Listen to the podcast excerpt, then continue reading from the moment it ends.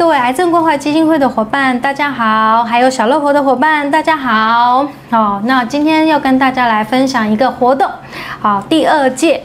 亲子料理大赛，豆豆好时光开始喽！嘿，那去年我们也有举办这个活动，好，那今年主要的主要的主角就是所谓的大豆啦。大家知道大豆的营养价值，还有怎么样去烹调呢？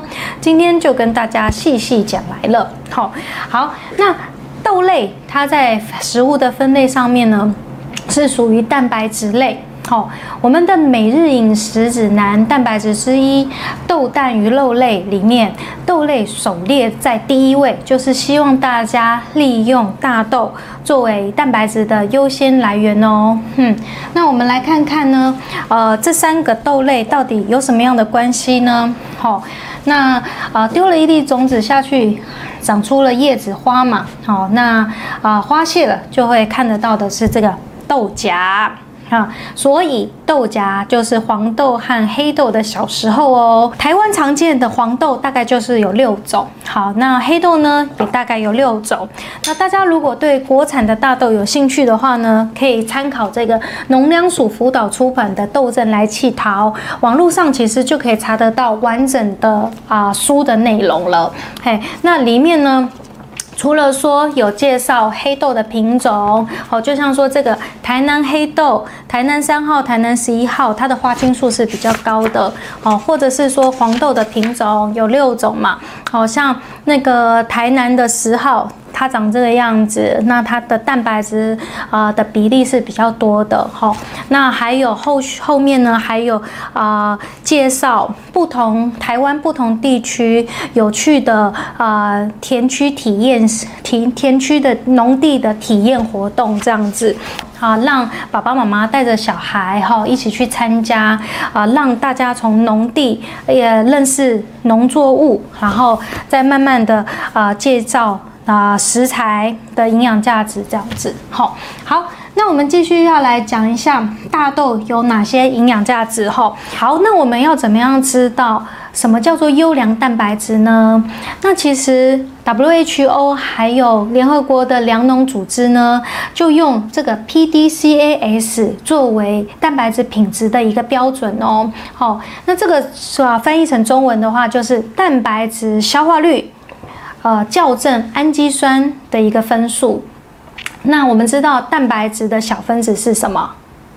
嘿嘿嘿，蛋白质的小分子是氨基酸嘛？吼，所以蛋白质的消化率校正氨基酸的分数，倘若它是一的时候，就代表说这个食物里面的蛋白质的氨基酸。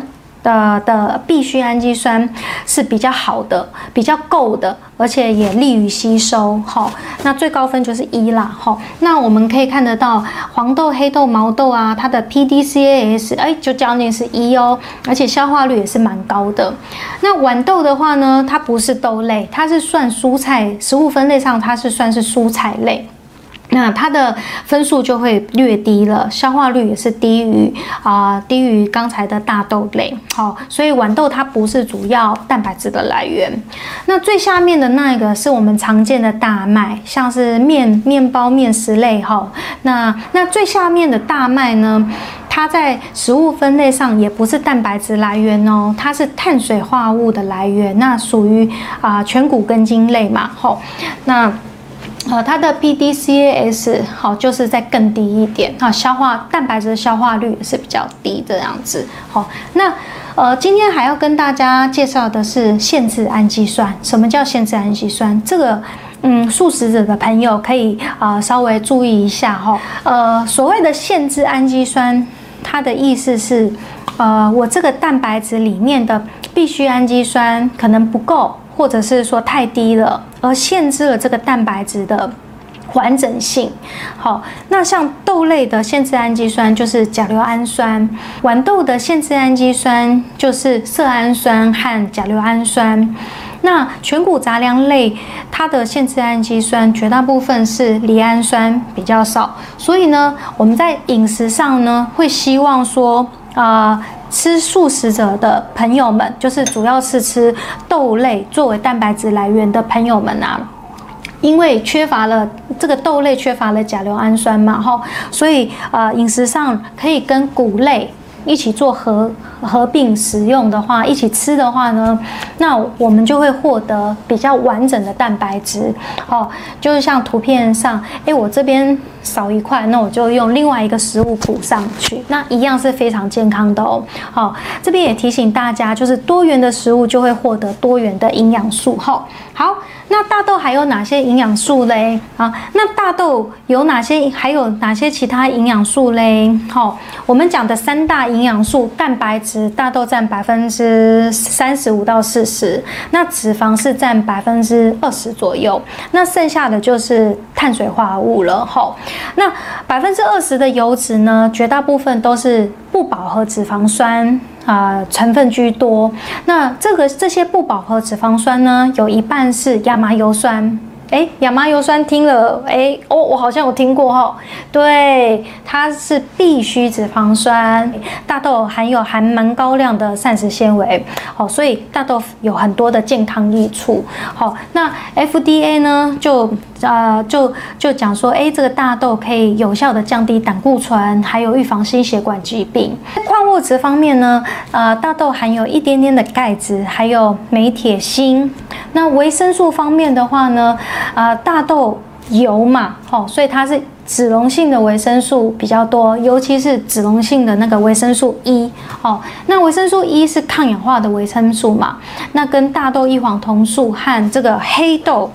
黑豆里面的花青素一样，也都是具有抗氧化的功能，好，可以啊保护身体哈啊免于自由基的伤害这样子。好，那大豆还有一个是这两个是这两个小分子都会啊让我们身体的消化酵素啊降低它的啊作用，所以呃会引起一些营养素吸收上面的困难这样子。好，那我们今天亲子料理的主角就是这三个，好黄豆。黑豆和毛豆嘛，那当然要讲一讲，要怎么食物要怎么样保存呢？通常在菜市场买回来的新鲜毛豆后，我们就撒一点盐巴，然后搓一搓，好水冲一冲之后呢，充分加热，煮熟了就可以放到冷冻库，好去做保存，大概可以保存两个月。可是，如果我今天买回来的毛豆新鲜的，完全没有去处理的话呢，冷藏室只能放大概两三天，它就会有一个豆的味道出来了吼。那所以我比较建议就是说，哎，买回来新鲜的毛豆，它煮熟后冷冻，然后保存这样子。它有点像是像市面现在市面有卖一些没有加呃啊黑胡椒和盐巴油的那种比较单纯味道的冷冻毛豆，好，那个也可以。那个也可以食用。好，那黄豆和黑豆买回来的时候是干干的嘛？干豆，黄豆和黑豆啊，在烹调上面其实是会比较麻烦的，所以会建议一次可以稍微煮大量一点。那它又怎么煮呢？首先第一步就是泡水，好泡水，好怎么说？呃，这次的话呢是啊，大家看到到得到这个分量呢是两份蛋白质的分量。哦，就那么多。好，干豆称重大概是四十克，那泡了水煮熟之后，大概就是现在大家看到的这个量了。好，那黑豆的话呢，啊，干重是五十克，然后一样是泡水煮熟，啊，那也是大家今天看到的这个量。好，那我们亲子料理比赛呢，是希望大家多利用豆制品来做美味料理嘛，所以呢，呃，一道两人份的料理。就希望含有至少两份蛋白质。那我可以是一半黄豆，一半黑豆，或者是我都用黄豆，或我用黑豆，或者是我掺杂毛豆也行。好，只要是美味料理，然后亲子就是啊玩的开心，我们都非常欢迎大家来。好，那今天帮大家呃准备的是泡了十二个小时的水。哎，那你们有做过黄豆料理的话，你们会泡几个小时？嘿嘿嘿，五个小时、六个小时、八个小时、十二个小时。我这个是十二个小时的啦。